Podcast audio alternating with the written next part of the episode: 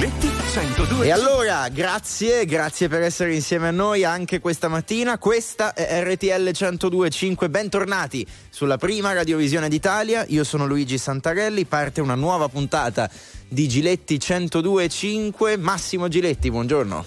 Allora Luigi, buongiorno. Avremo un grandissimo ospite, uno che combatte davvero per noi, perché ricordate che la libertà di stampa è la libertà che abbiamo faticato a conquistare e tenerla stretta è un dovere di tutti, ma l'uomo che sta per arrivare, che stiamo, anzi io ce l'ho già qui ma non voglio svelarlo, è un personaggio che fa piacere, no? si, si contribuisce con, con gioia quasi a pagare il canone in questi casi.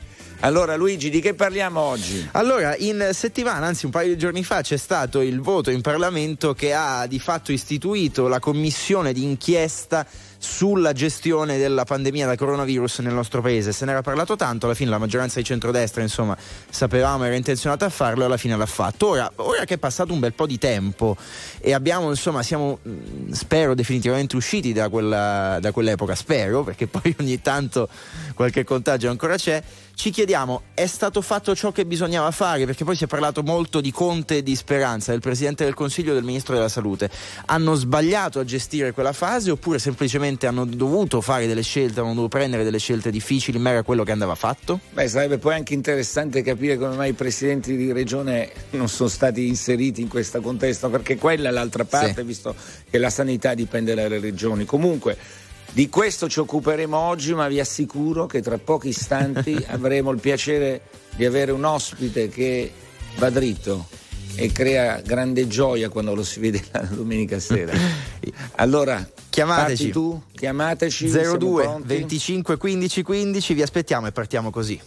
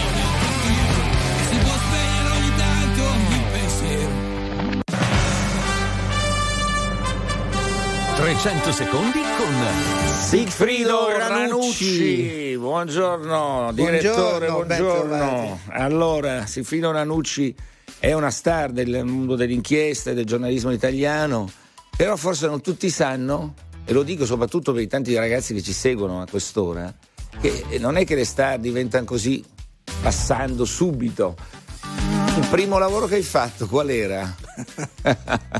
Ma vabbè, io Dentro il settore nostro. Ah, nel settore nostro, diciamo che mentre insegnavo avevo la passione di seguire il giornalismo e quindi ho cominciato facendo la rassegna stampa, pensa, in Radio Dimensione Suono. Quindi quasi da clandestino abusivo, però. Nas- Poi scrivevo anche per Paese Sera quando stava morendo, mi avevano invitato, insomma, ho fatto un po' di articoli, mai pagati, però sono serviti come succedeva spesso all'epoca per eh, iscriversi e diventare poi giornalista. Come succede ancora. Come succede ancora adesso. Sì. Guarda che noi abbiamo fatto di tutto. Io guarda, portavo tonnellate di, allora si chiama BVU, queste grandi eh, cassette, sì, sì, fotocopie correvi a destra ma anche perché non c'erano i telefonini, era un'altra, un'altra epoca, però quello è interessante, voglio dire, quando si dice iniziamo da giù per crescere, questa è una dimostrazione di quello che si può fare. Ha fatto la scelta giusta Sigfrido Rannucci, l'ha fatto anche per noi. Ecco qua, nelle mie mani c'è il suo libro, il libro di Bompiani, dove si raccontano tante cose. Ti chiedo, un, ho un dato, io negli ultimi 12 anni della mia vita ho contato circa 72, 73 soldi, ne ho perso perché ne è arrivata una ieri, non mi ricordo più. 72, 73 denunce, querele, eccetera. Tu a che quota sei nei... Eh siamo intorno 30 ai 100, anni, quanti 170, anni hai? Eh, beh, direi 38, ma diciamo negli ultimi anni, soprattutto con Report, ne sono state concentrate. Siamo arrivati a 178 tra querele e richieste di risarcimento danni. Io poi nel ruolo, ovviamente, in questi ultimi anni di autore ne prendo doppie perché le prendo per quelle della mia squadra.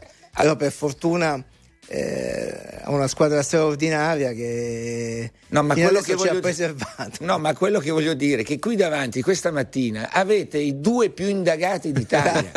cioè questa è la cosa straordinaria. Io ho ricevuto anche dai fratelli Graviano condannati in carcere, eh, ne un'altra di cui non so nulla perché non ho potuto neanche accedere agli atti, cioè straordinario, Beh, questo è un paese curioso. A me è capitato da mafiosi, Ercolano, ma anche da stragisti, da trafficanti di armi. Vabbè, la bella vita che ci spetta. Ecco, però la domanda che ti faccio è, come mai chi fa inchieste, io, noi due siamo sotto scorta, perché chi fa inchieste vere in Italia finisce in questo modo?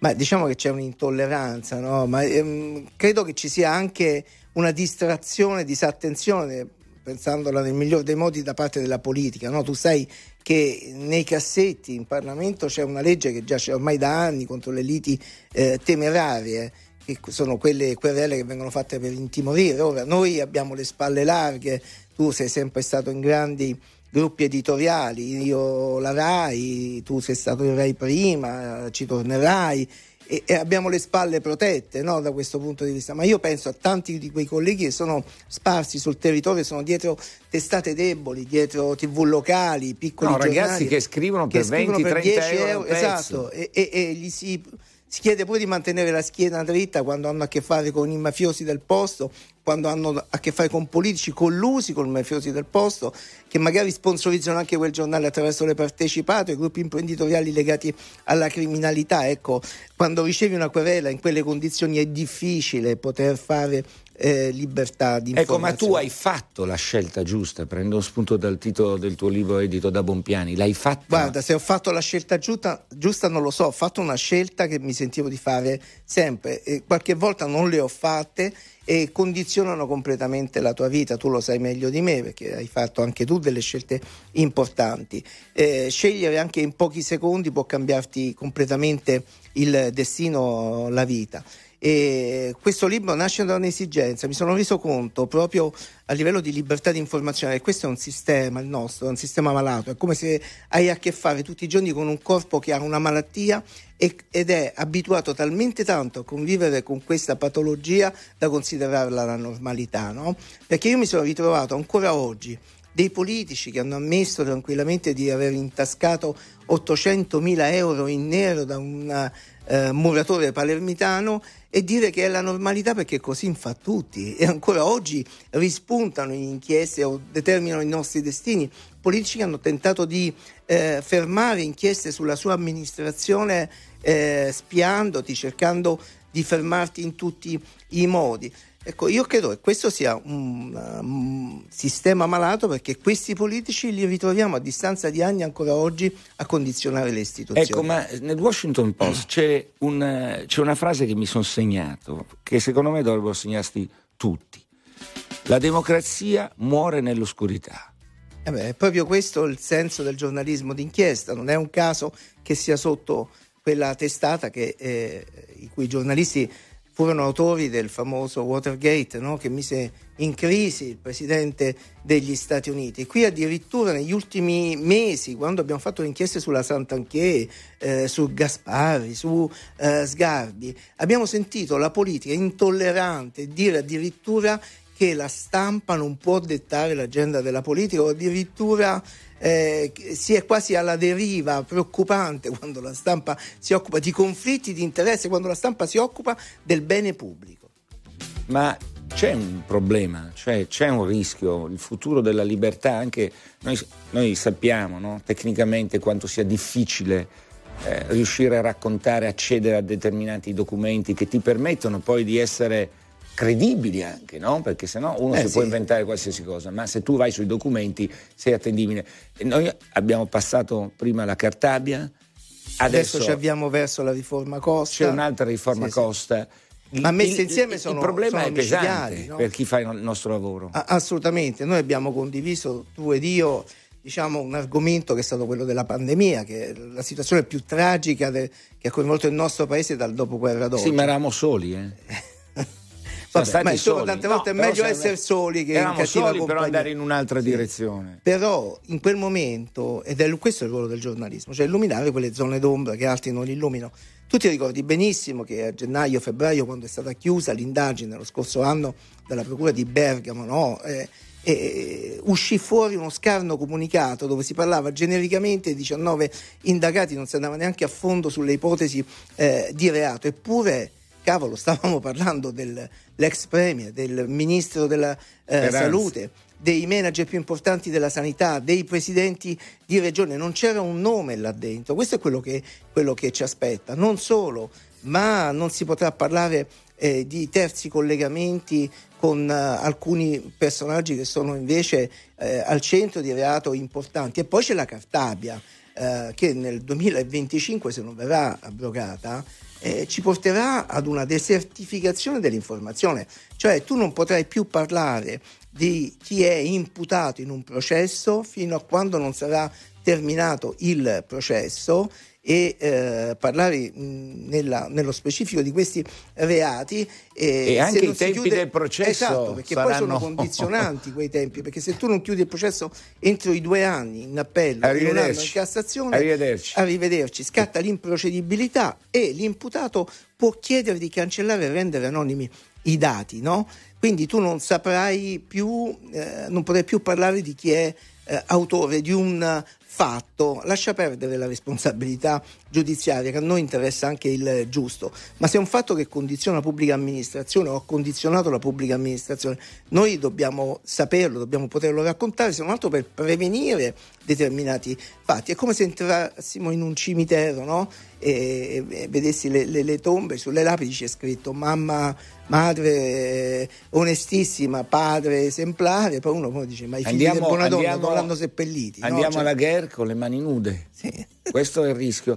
Milena Gabbanelli, quando ti lasciò la conduzione di, del tuo programma Report, che va in onda tutte le domeniche sere su Rai 3, eh, credo che disse una frase più o meno così: Sì, ti lascio questa eredità pesante, ma anche l'insonnia. Anche l'insonnia. È una frase che vorrei capire. Beh, lei, dormito, lei mi ha raccontato dormendo? tantissime notti insonni. Prima intanto il dubbio che eh, quando stai per andare in onda se stai facendo la cosa giusta, perché comunque è una responsabilità grandissima, no? forse eh, è, è, più pesante in questo contesto mh, un'inchiesta giornalistica che addirittura un'attività giudiziaria che si consuma il tempo, si prescrive e via dicendo. Quindi la responsabilità è grande. Poi c'è la tensione ovviamente della prima eh, serata, poi c'è la tensione di gestire tutto quello che dicevamo perché tu hai denunce preventive che tentano di diffidarti di andare in onda poi c'è quelle postume, c'è da gestire una squadra, le c'è tensioni gestire, dei palazzi fanno pressione beh, anche, eh, le telefonate sono... prima, eh. durante e dopo. Ma tu stacchi, io, io avevo applicato una regola, appena finivo staccavo il telefono. no, Così... io, io non, non, me la sento di farla. Eh, non però... ce la facevo più, io staccavo il telefono e meno fino al giorno dopo. Ma chi è il politico che ti ha telefonato di più? Dai, confesso. Ma guarda, no, ma ne, ne, non posso lasciare. Eh, no, questo sarebbe interessante. Poi però, eh. accanimento. Senti, ne ho prese 73, non facciamo la, la, la, 74 di mattina alle 8, che ore sono Luigi? Tu che sei più giovane, sono le 8 quanto? Eh, 22, quindi 8, se non ne vuoi ricevere un'altra... Eh. Eh vabbè, 8.22, dai. No, allora, Luigi, che interesse i, hai? Cioè, si potrebbe stare ora a parlare, esatto, ricordo, i, nella scelta trovate tutto, eh, trovate un sacco di emozioni, poi ce le faremo raccontare. Bonpiani ha fatto un altro colpo editoriale con Silfrido. Dimmi, eh, no, ed è un piacere averlo con noi questa mattina in studio, tra l'altro insieme a Massimo Giletti. La domanda era... Eh, in realtà sono due. A, a, me sembra assurdo che questo paese si sia eh, abituato e si abitui in continuazione a qualsiasi cosa anche all'assurdo, ah. anche al fatto che un giornalista come Sigfrido Ranucci abbia, insieme alla sua redazione, 170 querele e che sia una cosa che alla fine è normale. Fermo, Co- ti fermo, ti fermo io, ti fermo. Io voglio chiedere una cosa, ha ragione Luigi, ma ti chiedo una cosa in più. Io c'erano certe volte che facevo delle puntate pesantissime, nomi, cognomi e dice oh Dio mio stacchiamo il telefono domani succede il casino niente nulla ma, a te cosa ma anche no, tu no ma è, è, così ma sai ho imparato anche che quando avviene questo significa che abbiamo colpito proprio nel punto giusto e anche forte zero no? È certo, perché non... Non c'è possibilità di replica, eh, dici tu. Assolutamente. Capito Luigi? Non c'è possibilità eh, di replica. Però è, è, assurdo, ci siamo abituati all'assurdo come ci siamo abituati al fatto che esista una commissione parlamentare di vigilanza sulla RAI in cui un senatore eh, come il senatore Gasparri tiri fuori una carota e tutto sia considerato normale, che 170 querele siano considerate normali, che uno come Sigfrido Ranucci, e questa era la seconda domanda, noi non parliamo mai del personale ma in questo caso secondo me ci sta, debba fare la vita che fa che vita è la sua adesso? Perché anche questo conta in un paese in cui fare il giornalista di un certo tipo implica il dover fare una vita di questo tipo. Ma guarda, mi dovrebbe dire una vita di merda, però, però ti posso dire che ovviamente c'è molto, ma molto eh, di peggio. Io mi sento un privilegiato nel poter fare questo lavoro che per me è il più bello del mondo e poterlo fare tra tanta gente che mi vuole bene perché eh, la sensazione che ti dà la gente quando ti incontra per strada è come quando braccio di ferro si nutre degli spinaci, non so come dirti, è la nostra, la nostra forza, la forza nostra e della squadra. Ecco. Però a che ti prezzo? dicono non mollare, eh? non mollare, ti dicono sempre, questa è una cosa vera. Senti, Beh, sai, il, il, giornalismo d'inchiesta, ma tu lo sai meglio di me, è una cosa che dà coraggio a chi lo fa, ma soprattutto a chi lo ascolta e chi lo segue. Certo, perché la gente capisce, quando dicevo prima che probabilmente qualcuno è contento di pagare, mettiamo che siamo contenti di pagare il canone, sul caso Ranucci credo che se uno ti mettesse il bollino sono contenti. Però ogni tanto noi abbiamo visioni diverse sulle cose, come è naturale per che ci sia. Fortuna e viva Dio. Ecco, ti volevo chiedere sulla Meloni sull'ultimo caso che ti ha centrato quando avete fatto il racconto del, del padre, che è sicuramente un personaggio eh, molto discutibile, anzi, or, eh, tra virgolette, orribile, anche solo per il fatto di come ha lasciato le figlie. C'è interesse pubblico sul fatto che comunque mh, Giorgia, credo l'ultima volta da Meloni abbia visto il padre quando aveva 12-13 anni, eh, cioè la riflessione c'è, quindi dici quello è un padre, certo, ma non lo è più da, da, da una vita. Ma intanto. Cioè, ecco, vorrei capire questo, che è un punto sul quale io sono sempre un po'. Noi abbiamo completato un'informazione, diceva sempre il mio direttore Roberto Morione che le informazioni. Grande, delle... grande uomo del, del treno. Di cui parlo tantissimo nel libro perché è stato un po' con Milena, il mio Beh. padre invece eh, professionale. E se, che le notizie, se tu non le contestualizzi, non dai memoria, è come se fosse una notizia orfana, no? In questo caso noi abbiamo aggiunto un'informazione, perché l'informazione del padre trafficante di, di, di, di droga arrestato in Spagna è stata dai giornali stranieri.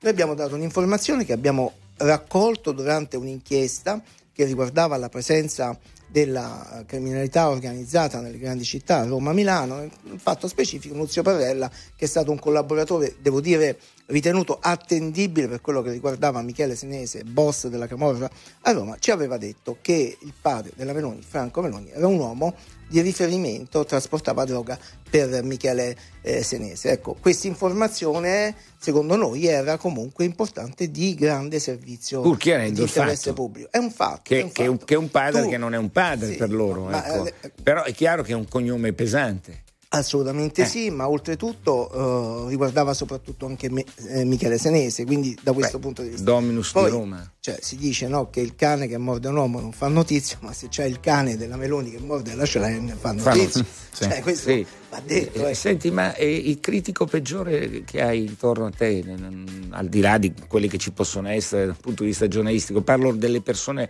da un punto di vista di eh, rapporti, Guarda, amici, io, allora, famiglie. Com- intanto, c'è qualcuno che dice, ma, oh, ma, chi io te ho lo i fa miei fare? figli che sono sempre molto attenti e molto critici nei miei confronti. Ah. Hanno criticato più volte varie, varie puntate, non- anche quelle sui, sui vaccini, quelli sulla Juventus. Tu su quella sei No, magari guarda, d'accordo senti, con i miei guarda.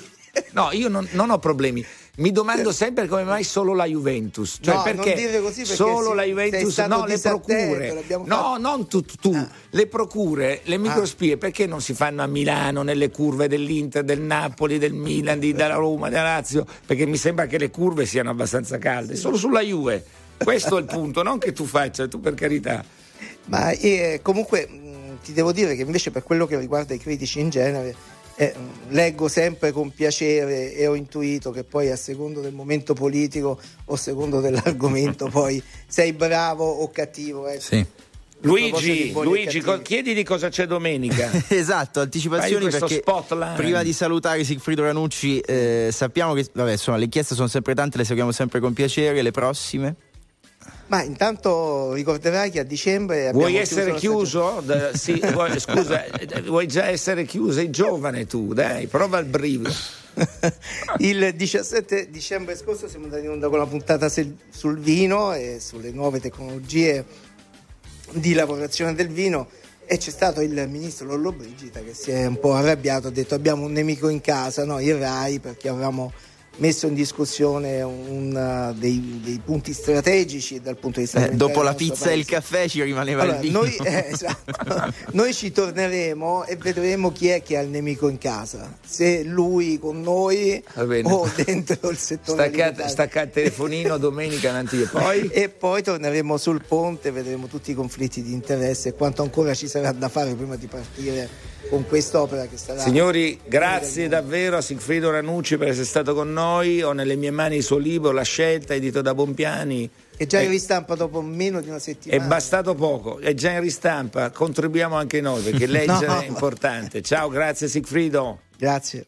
Grazie, grazie a Sigfrido Ranucci, è stato veramente un piacere, un onore averlo in studio con noi questa mattina. Allora, noi andiamo in pubblicità, eh, tra l'altro ogni volta che io guardo Report esco con un'ansia.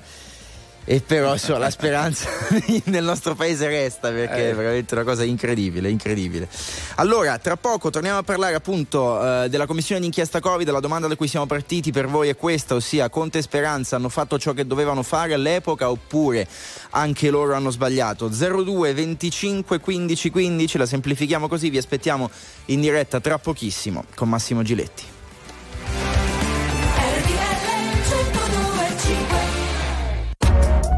RTL 1025, la più ascoltata in radio. La vedi in televisione, canale 36 e ti segue ovunque, in streaming con RTL 1025 Play. 8.34, questa è RTL 102.5, Massimo Giletti, Luigi Santarelli, grazie ancora a Sigfrido Ranucci che è stato poco fa nostro ospite in studio, tra l'altro la sua intervista la ritrovate in podcast sulla nostra app RTL 102.5 Play. Allora andiamo subito al telefono Massimo, che dici? Vai. Cristina, buongiorno, sei la prima. Buongiorno. Allora, io volevo dire il mio parere, la mia opinione rispetto al tema che state chiedendo e credo che abbiano fatto tutto quello che era possibile fare, anche perché in una situazione così che nessuno, ma- che nessuno mai aveva visto, credo che l'obiettivo primario era quello comunque di salvaguardare il più possibile tutti. Per cui, sai, a posteriori secondo me sono capaci tutti a dire ma io avrei fatto questo e quell'altro. In realtà chi si è trovato lì in prima battuta ha fatto Cristina, quello che riteneva più opportuno. Lei ha ragione, anch'io mi ricordo in una puntata recente quando ero ancora in onda a proposito di libertà televisive. Eh. Eh, difesi il Premier Conte eh, perché ritengo che in un momento così drammatico certamente le mancano linee guida eccetera. Difesi molto di meno il Ministro Speranza perché comunque eh, quando c'è una pandemia bisogna applicare delle regole che sono ben previste. Ecco poi scoprendo quello che era successo negli ultimi anni quindi non per colpa di Speranza, ma per colpa dei ministri della sanità che erano, erano, avevano preceduto, avevamo scoperto che c'era un buco enorme in questa storia, c'era una falla sul come reagire. Anche avessero avuto le mascherine, si fossero portate semplicemente le mascherine, si sarebbe ridotto di molto il contagio. E allora, io penso che i processi di Norimberga non, non, sia giusto farli, come no, solo, si fanno solo quando ci sono delle cose allucinanti come quelle eh, della seconda guerra mondiale, dove era giusto andare a colpire i, i colpevoli, i responsabili. Però far luce è importante. Io ho una convinzione su questa storia non si è mai fatta luce. Poi do ragione al presidente Mattarella che, dice attenzione che le camere, le camere non diventino qualcosa che va a sostituire la magistratura, perché le commissioni d'inchiesta hanno grandi poteri. Quindi seguo abbastanza lei, ma qualche mancanza di chiarezza io vorrei che qualcuno pagasse per gli errori fatti. Grazie Cristina, buona giornata. Grazie, grazie a lei, Ciao. buona giornata. Ciao. Stiamo parlando della votazione che c'è stata in Parlamento che ha istituito appunto la oui. citata commissione d'inchiesta sulla gestione del Covid. Due voti a favore, credo 86 contro. Italia Viva si è espressa a favore, il tuo mm. amico Renzi, quindi si è espresso a favore della, di fare questa commissione per capire altre telefonate, perché guarda che capire è importante, lo diceva Sigfrido, bisogna illuminare le luci d'ombra eh, lì sulla gestione ce ne sono state tantissime. È anche vero che era qualcosa di pazzesco. Mm. Ti ricordi quando all'inizio ci prendevano in giro i francesi, i tedeschi? Perché avevamo chiuso eh, tutto. Perché avevamo avuto l'idea di chiudere. È stato Conte a, a fare questa operazione. Quindi da quel punto di vista, tardi forse, ma intanto l'ha presa, ma c'era tutto un sistema produttivo che non voleva chiudere. Esatto. Anche perché noi ricordiamoci abbiamo vissuto due anni con grandi difficoltà dal punto di vista economico eccetera quindi mm, certo come diceva Cristina dopo è facile far tutto eh? come l'allenatore quando sbaglia eh, mettere dentro uno eh, io avrei messo eh, calma il problema è reagire immediatamente chi c'è in linea? c'è Dai. Antonio la domanda per voi questa mattina è se Conte e Speranza a distanza di tempo durante la pandemia abbiano lavorato bene oppure anche loro abbiano fatto degli errori Antonio buongiorno buongiorno a voi Condivido perfettamente quello che ha detto la signora signorina Cristina per intero.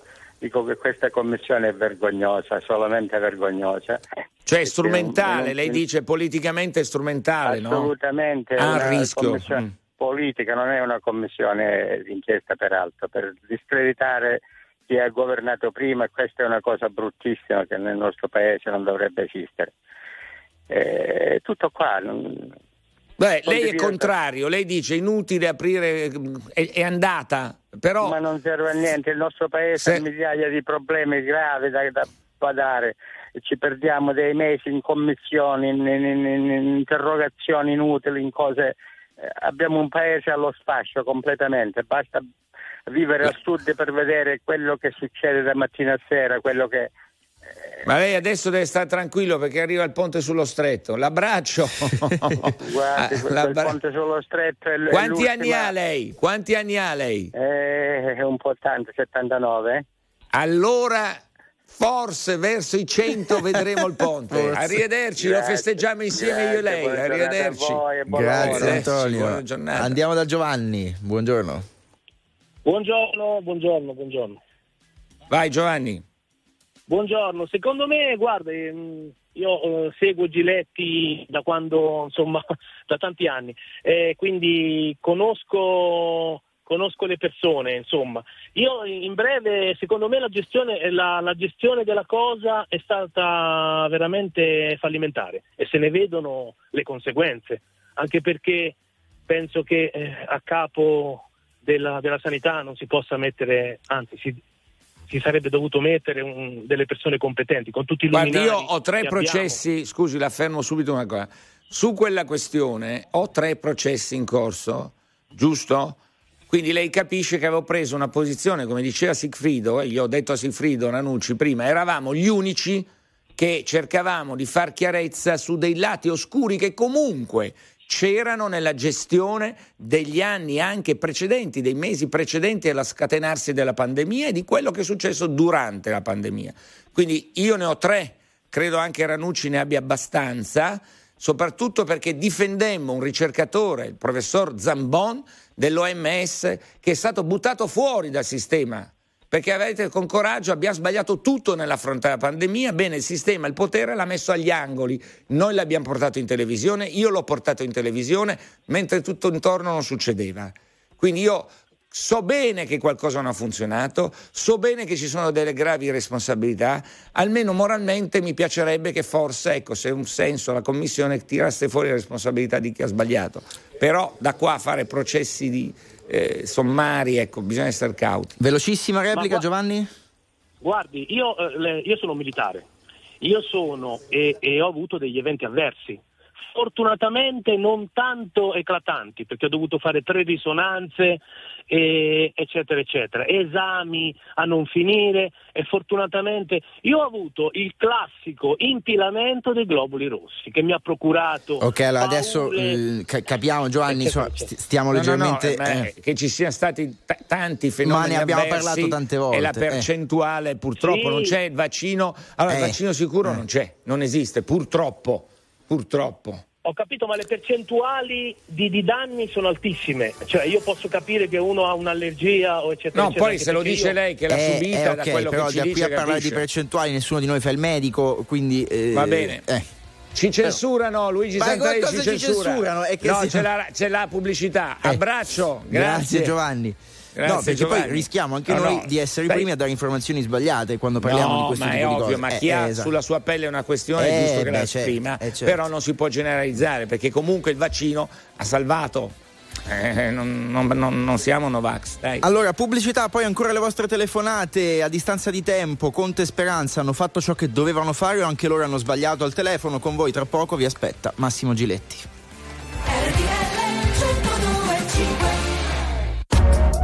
RTL 1025, la più ascoltata in radio. La vedi in televisione, canale 36 e ti segue ovunque, in streaming con RTL 1025 Play. Sono quasi le 9.10 del mattino su RTL 102.5 Massimo Giletti, Luigi Santarelli e il voto in Parlamento sulla commissione d'inchiesta per stabilire se il nostro paese, ma in realtà parliamo semplicemente di Giuseppe Conte e Roberto Speranza, in epoca Covid abbiano agito bene oppure no. Claudio, buongiorno e benvenuto. Buongiorno Luigi e buongiorno al dottor Giletti, è un piacere parlare con voi. Eccoci, Allora, vai, eh, grande. Il mio pensiero, il mio pensiero eh, innanzitutto giudicare gli altri è sempre più facile eh, anziché giudicare noi stessi e poi col senno di poi non si va e comunque è stato per me un fenomeno a livello mondiale, un fenomeno pazzesco che a gestirlo ci è voluto tanto coraggio e tanto lavoro. Detto Quindi? ciò, ho qualche Quindi? turbanza, quindi hanno fatto bene, secondo me hanno fatto benissimo. Hanno fatto Farla benissimo. per indagare comunque, per capire quello che non è andato? La commissione. No, no, hanno fatto Perché- bene Conte e Ah, Speranza. ecco, quello, Secondo siccome lei dice fa- di hanno Conte- fatto bene, noi siamo, Certo. ci poniamo la domanda, Certo. giusto o no fare la commissione? Lei dice no, sbagliato No, perché era un'emergenza. Va bene, Ottimo, grazie, me Claudio. Ciao. da Matteo, buongiorno. Ciao a tutti, RTL anche mia. Allora, Vai. piacere essere con voi. Secondo me dovevamo subito chiudere quando hanno trovato quei cinesi da Roma, vi ricordate, a febbraio, prima che iniziasse il Festival di Sì, Sanremo. sì. Ma mi- No, sai che sì. le dico una cosa, che se anche chiudevano, cioè chiudere tutta l'Italia subito? Secondo me sì. Eh, ma non- nessun paese aveva fatto una cosa del genere, solo la Cina che l'aveva da molti mesi, perché la vero, parliamoci chiaro, la vera colpa è della Cina. Cioè la Cina non ha detto la verità, per mesi ci ha tenuto all'oscuro sul reale reale situazione. Questa è una pandemia che nasce dalla censura a proposito di libertà di stampa, nasce dalla paura di raccontare al mondo che stava succedendo qualcosa di drammatico. Quindi noi siamo arrivati molto tardi, ma decidere immediatamente di chiudere ha visto tutte le polemiche perché noi non ce le ricordiamo, ma quando Conte decise di chiudere eh, fu assalito da un sistema. Non è semplice sì, so, prendere noi, decisioni. Noi bergamaschi abbiamo subito di più. Eh, ah, io guardi, sulla Valseriana ho fatto delle battaglie per, pesantissime, lei lo, forse lo ricorda. Eh, quindi capisco che si voglia capi- avere la verità. Io non vorrei mai però che si trasformassero in processi sommari, eh, in vendette trasversali politiche. Sempre, serve capire... No, serve capire cosa abbiamo sbagliato perché avere gli strumenti per poi evitare che un domani torni la stessa situazione e, e ci trovi impreparati. Questo dovrebbe Grazie essere. Matteo, dobbiamo andare Ciao, velocissimi. Matteo, Abbiamo un minutino ancora per Giuseppe. Buongiorno Giuseppe. Buongiorno a tutti, RTL è anche mia, vi ascolto da Firenze, dal mio negozio io faccio il parrucchiere. Eh, Ce n'è sempre bisogno, eh? eh sempre. Si spera, si spera. Prego. È passato eh. Carlo Conti? È passato Carlo Conti dalle sue parti? Mm, ah, si fa vedere poco. Eh, secondo me sta parecchio a Roma e fa anche di molto bene. Ma lui ama, ama molto Firenze. Comunque, al di là di Carlo Conti, che sarà uno dei protagonisti, tra l'altro, di questo eh. grande evento che faccio il 28 di febbraio, mercoledì 28 febbraio, racconteremo 70 anni della storia della televisione, ci sarà anche Carlo Conti. Venga al punto sulla pandemia. Eh, io la, sulla pandemia ci sarebbe, potrei stare giorni e giorni a raccontare quello che abbiamo Ma abbiamo un minuto, abbiamo un minuto, lo riduca. Secondo me è, è giusto fare una commissione d'inchiesta che se poi hanno sbagliato o non hanno sbagliato verrà fuori, però vedere chiaro, andare a fondo e capire eh, che cosa c'è stato dietro, eh, penso sia anche corretto, anche se, se magari hanno agito bene è anche a pro loro, eh, però in questo paese quando si vuole allora bisogna, eh, si deve appuiare, quando torna si deve fare chiarezza, o si fa chiarezza sempre o non o si sempre, fa chiarezza mai. Su questo siamo d'accordo. È la, la ragione non sempre di questo mondo. Grazie, grazie, grazie mille Giuseppe. Allora andiamo verso la conclusione della puntata di oggi, tireremo un po' le somme e in ogni caso poi staremo a vedere, insomma sarà curioso vedere questa commissione d'inchiesta se arriverà effettivamente a qualche cosa e che cosa dirà, perché poi l'impressione, secondo alcuni, è che sia semplicemente un attacco a Giuseppe Conte e Roberto Speranza. Beh, il sospetto che sia un'operazione eh. politica c'è. Eh. Allora, torniamo indietro nel tempo, come sempre facciamo alla fine delle nostre trasmissioni. Questa mattina lo facciamo insieme ai Genesis, tornando al 1980 su RTL 1025. Turn it on again.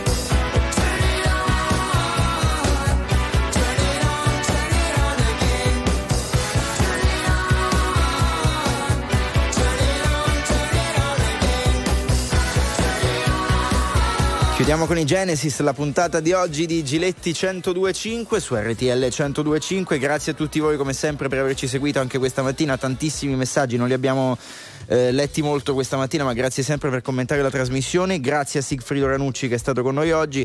Eh, Massimo, eh, finirà in un nulla la, la commissione d'inchiesta Covid?